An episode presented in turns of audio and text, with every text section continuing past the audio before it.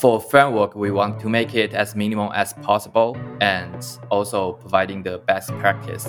That's what the developer experience that every tool is trying to say that we want to make things easier to use. We want to hide the complexities from the user code to our framework code. So you don't need to worry about them.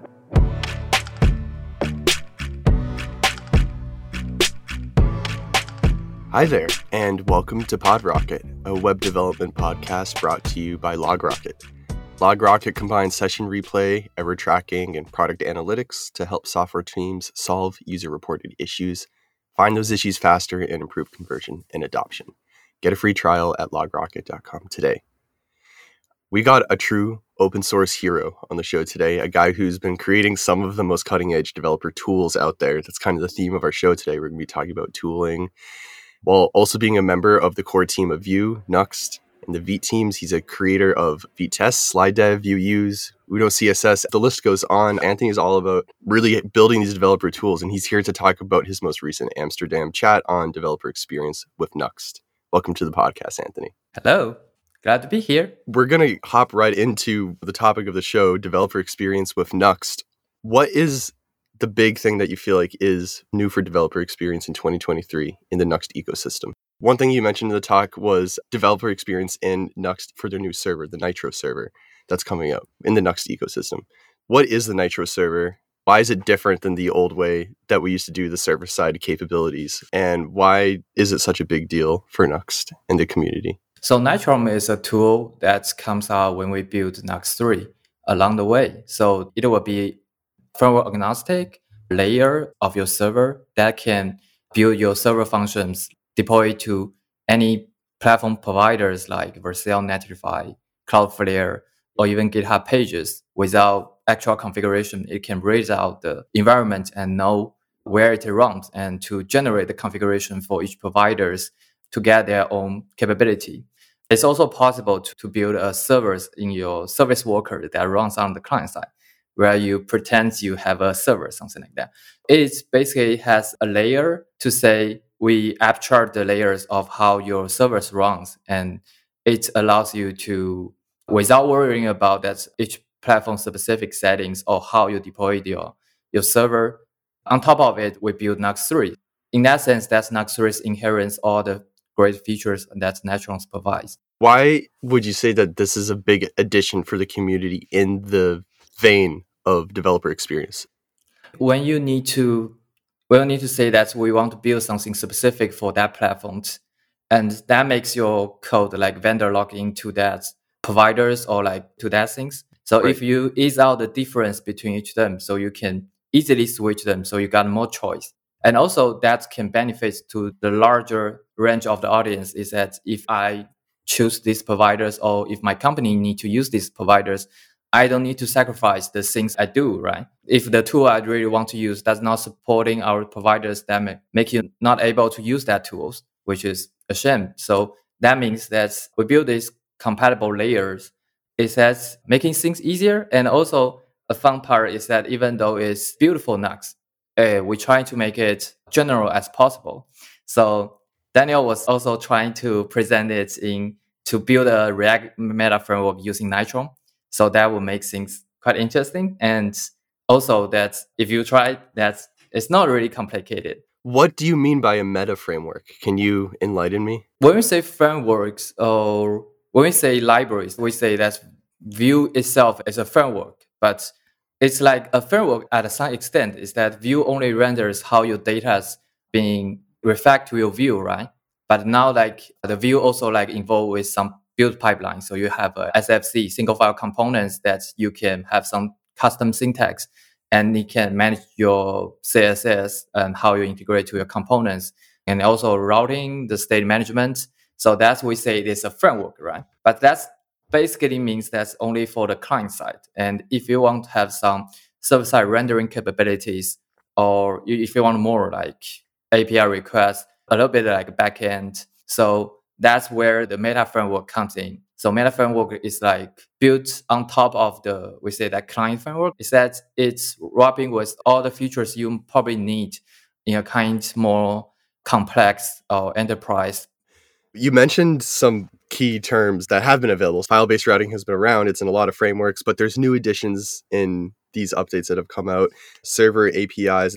There's a bunch of things when you're actually writing the application. It sounds like a lot of thought has gone into the developer experience. Is there something that you can talk about in terms of the server APIs or the server side rendering capabilities or importing that makes the building of the application within Nuxt a better experience? In Nuxt 2, we, we introduced the file system routing is that when you want to have a routing in your app, you just create that files with the same name as your route and with the file structure. So Nuxt knows how it's being defined and it reflects to the client side routing automatically. So when you type like localhost dash full, it will knows to find the pages dash full.vue file to render that content. So you don't need to care about that. You don't need to worry about that, how these things configured in that sense, we kind of thinking that's a good developer experience is that you don't need to duplicate the path for several times to say, okay, we have a page called full.vue, and then we need to mount it to the dash full routes. It's like automatically. So you only need to type the path once.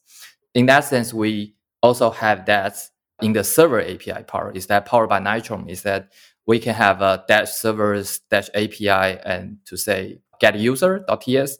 You can provide a function to it to return some data, and Nitro will automatically turn it into your app like dash API dash get user.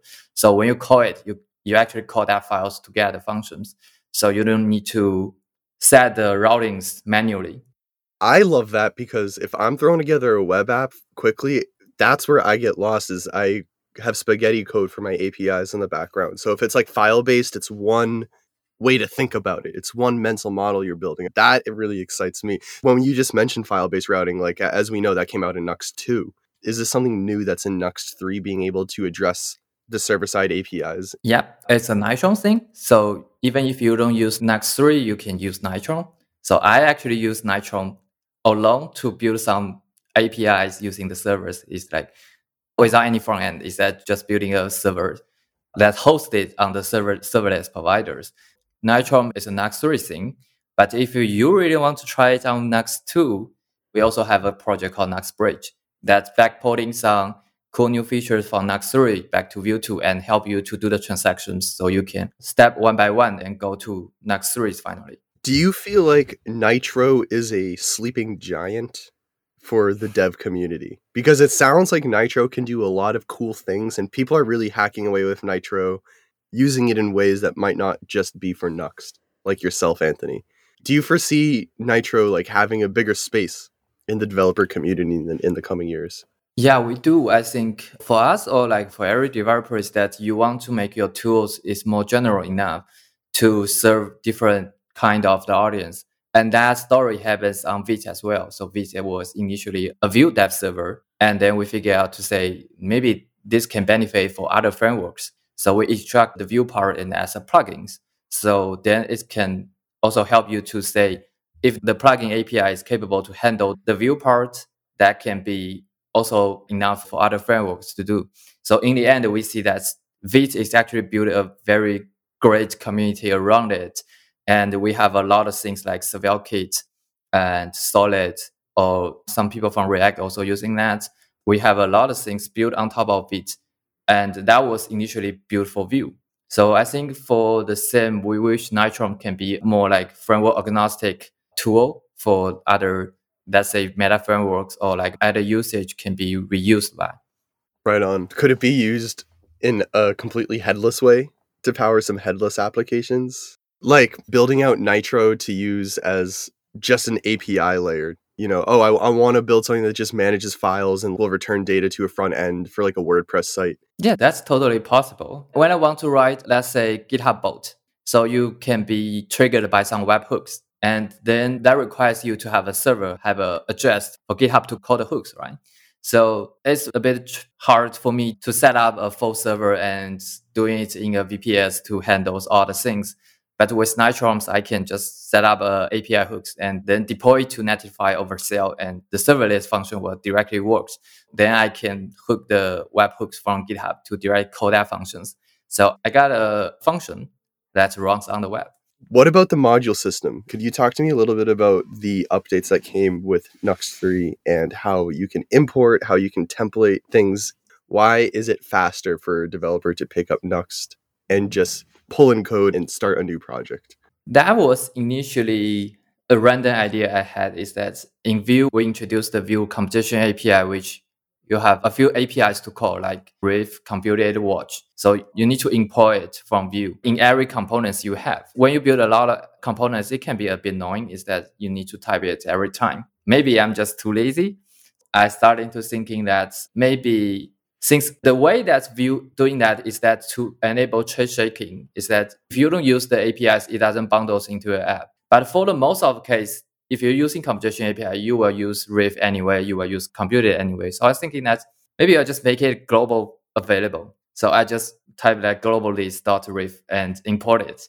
So then in the rest of the file, I don't need to import it anymore. The tree shaking issue is that I'm using it anyway. So I starting with a very hacky project to doing this way. So it's called Vue Global API. You install the package, it's injecting all the Vue APIs into global, which is a bad pattern. So. I was gonna say, like, do you think this has the potential for misuse? You know? Yeah, that's the problem. And also, when it gets big, like we're adding more APIs to the global, is that either we introduce the API you don't use, which is also a bad. So I'm thinking that maybe with the on-demand idea of it, is that we maybe we could do that on demand. If you using that API, we say we have a registry to say whenever we see a ref function being called, we know it's from Vue so we're injecting imports read from Vue at the beginning of that files uh, in the build pipeline. So that means you will still get the benefit of the tree shaking of the ES modules, all the things, but you just don't need to import that thing. Uh, it will detect automatically and import it for you. And also we have the type definition. So you will know when you use it, you will know that if you use it wrong or if you just as how you do it with the normal thing, then you don't need to import it anymore but it just kind of like does that middleman stuff of rendering it down and then importing it during the Vite build that it'll auto import it for yeah. you, correct? Okay, gotcha. We talked about a bunch of new features that are coming out and some new bells and whistles. Anthony, what about your areas of improvement that you feel like maybe could have used some more attention? So, one thing you mentioned in your talk is this general idea of transparency. What does transparency mean for you in a framework? What does good transparency versus bad transparency look like? To talk about this, I think I need to talk about the conventions we introduced, like file-based routing or or the auto imports or the or the things that we have in to say that we have a structure of our project. We want to minimize the code you have to write, the boilerplate you have to write in your project to say we only want the user to focusing on the logic itself, not to say how to link with each others or every time you need to start a components, you have to copy this kind of code over. That's a bit like verbose and also hard to maintain in the long term. Once you need to change something, you need to change it everywhere. So for framework, we want to make it as minimal as possible and also providing the best practice. That's what the developer experience that every tool is trying to say that we want to think, make things easier to use. We want to hide the complexities from the user code to our framework code. So you don't need to worry about them. But then it's act some abstractions to say, okay, we have this convention you have to follow. You have to create the file like this. You have to write the code like this. This is not a bad thing, but sometimes it can lead to a problem that it increases the cost of learning. Once you have a lot of things like this, it can make you hard to understand why it look like this or what to learn in order to use some features that's kind of being a trade-off of using a tool is that you have to learn the tool in order to use it. I think also the problem comes to when you have a, a lot of things on top of each other, it's hard to say when something goes wrong, it's hard to say where it goes wrong. It makes the tools is not transparent as you see. It's like too complex. You cannot understand what it's doing underneath.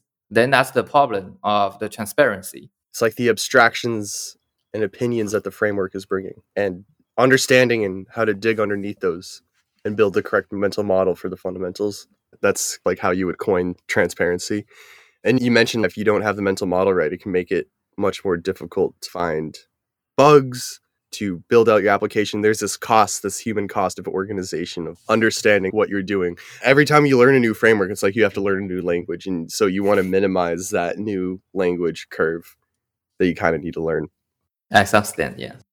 I'll also take this quick moment to just remind our listeners that this podcast is brought to you by LogRocket because we were talking about fixing bugs, and that's literally what LogRocket was built to do for front end devs and teams as a whole. LogRocket it helps you understand exactly how your users are experiencing your digital product with session replay, error tracking, product analytics, a bunch of indicators for frustration performance, heat maps, analytics for the user interface. And there's machine learning algorithms that surface the most impactful issues affecting your users. And you can spend more time building a better product than hunting through tools and how to fix those issues. So solve user reported issues, find those issues faster, and improve conversion and adoption today with LogRocket. Anthony, so we just touched upon what does transparency mean for you in a framework and how you define it. What is Nuxt doing right now, in your opinion, that is really good for transparency with the update to three? And then maybe what's one or two things that you feel like should be addressed or maybe are being addressed and worked on right now that improve it even more?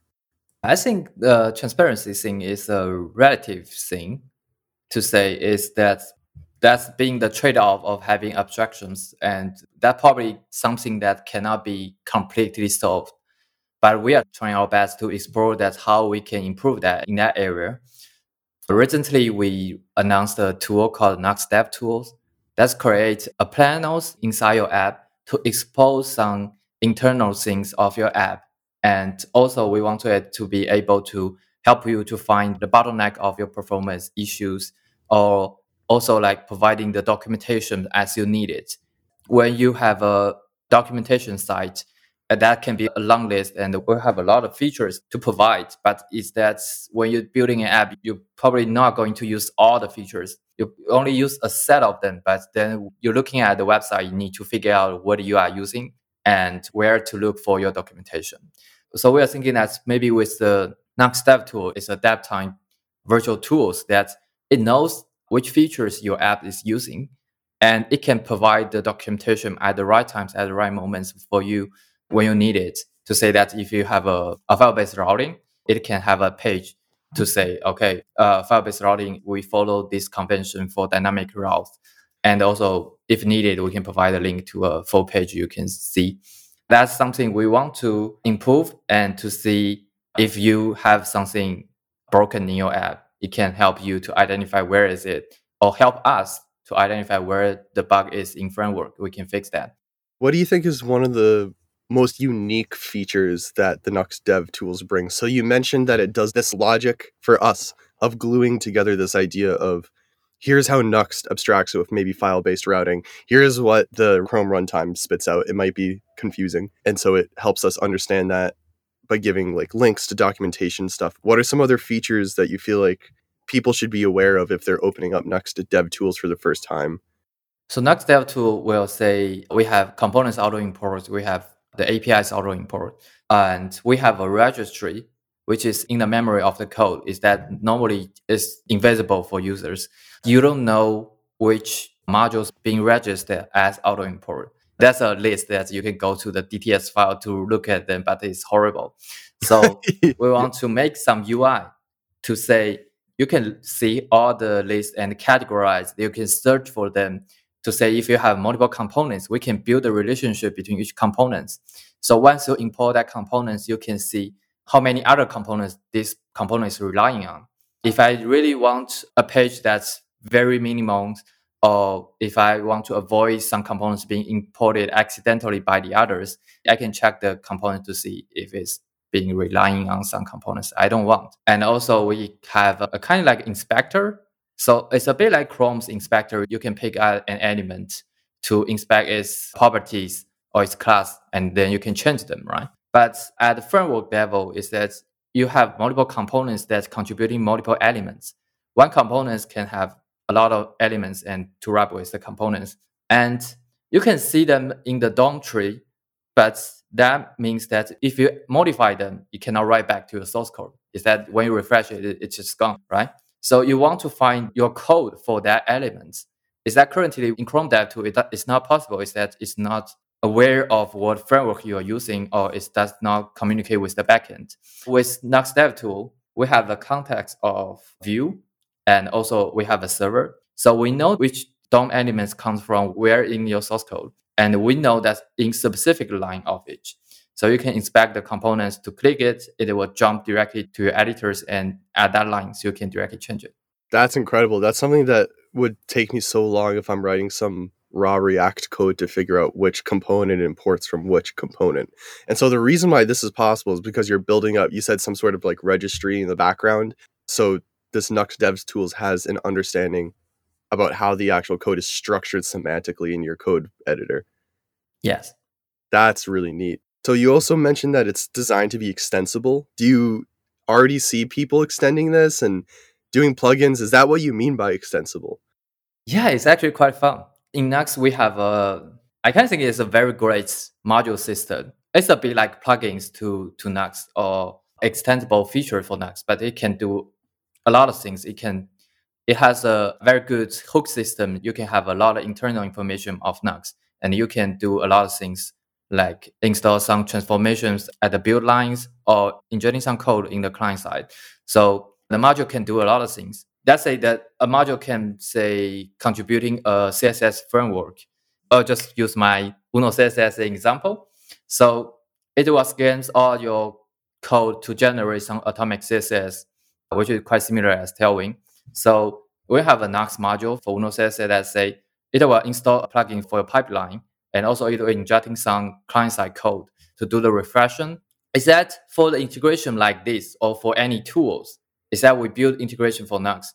We want to have a way for those integrations also providing their internal state as a virtual UI or something. We can have a list of the tokens you have, or we can have each file, which file contributing to which file using these utilities of CSS or how big your CSS is generated. So with the modules with Dev tools, a module can hook into Dev tool to say we're contributing a, a UI view to say with this module installed, we can providing a playground for you to play with it with that certain integration. Do you feel like Nuxt Dev Tools is setting a precedent for a new way to interact with a debugger in the browser? We hope so. That's starting a, a trend that uh, we would like to see other frameworks also doing that. Also for the like integration part, if I build something like the CSS framework, I can providing a set of UIs that can run on different frameworks. That would be great. You could like A/B test between different ones. Yeah. That'd be really cool if it's setting a new precedent because it's almost like you guys are identifying this layer of information that was missing.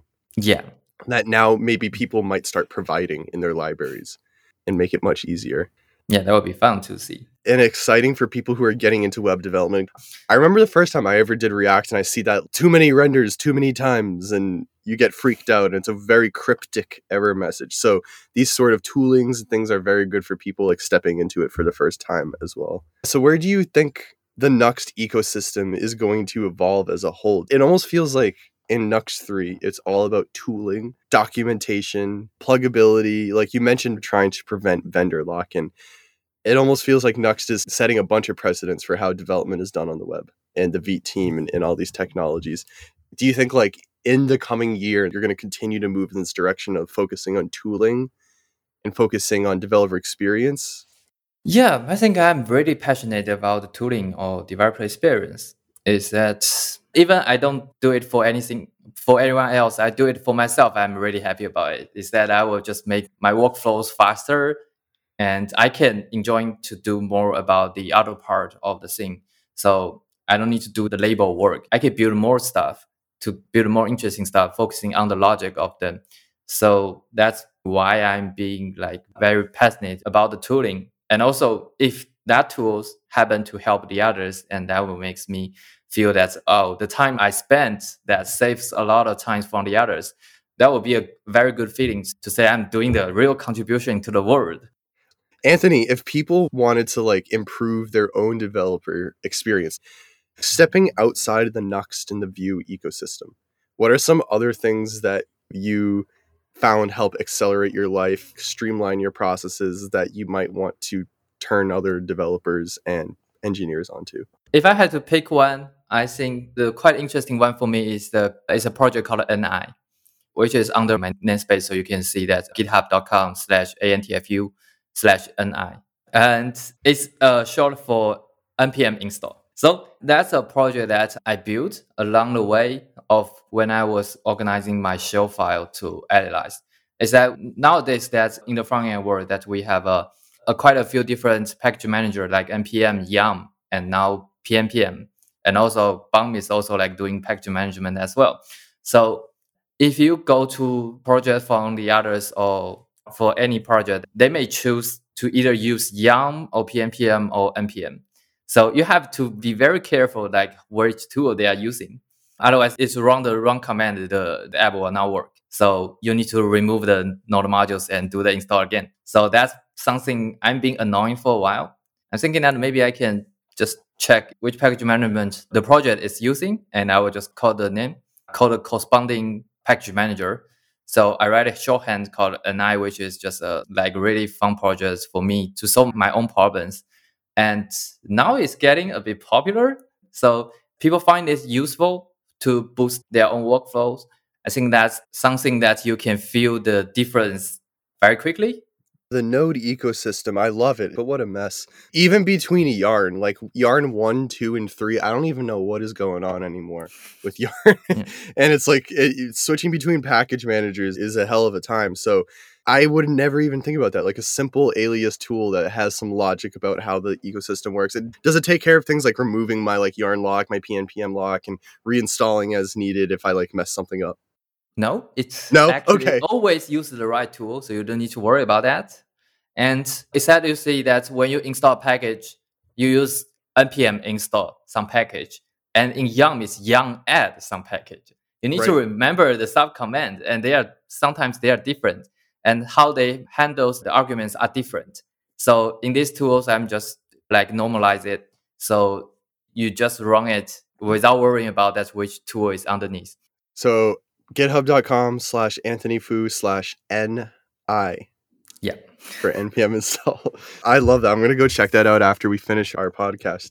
If people wanted to find out more about what you're working on within the Nuxt ecosystem, because you have your fingers in a bunch of different things, like you're mentioning your CSS framework, naturally, if you're writing a CSS framework and you know about the new Nuxt Dev tools, you're going to make it compatible and put in a bunch of great things. So if people wanted to like follow the Anthony Fu ecosystem and see what tools you're putting out, I'm sure people can subscribe to the GitHub Anthony github.com slash Anthony Fu. But what about Twitter or Medium or any other places where you might have content for people to follow?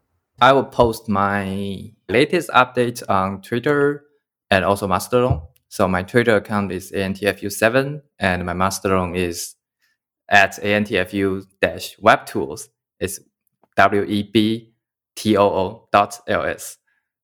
Dot LS, very important. Anthony, thank you for your time. It was a pleasure having you on. And I hope you invent some more great dev tools to help our developer ecosystem. Thank you.